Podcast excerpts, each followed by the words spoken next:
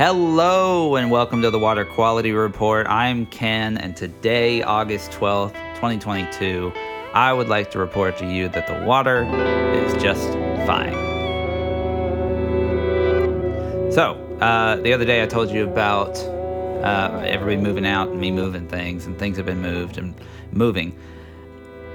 And uh, it, it's going pretty well. I was I was doing a bit odd for a few weeks, you know. I, I worked on uh, Washing Away, and that in itself was a bit depressing, but it's a good song. Um, and then there was like nothing. I was just like gone.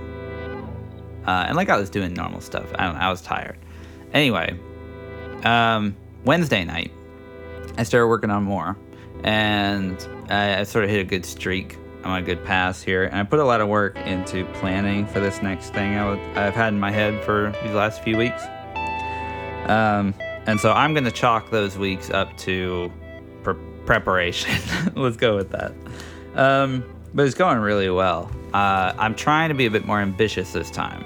So I'm going for something in the, you know, double digit range of tracks. Uh, and I'm thinking like 18, 21 ish. Um, and I think it wants to be a good spread because I do really good with these like mid length tracks, you know, like two minutes or so.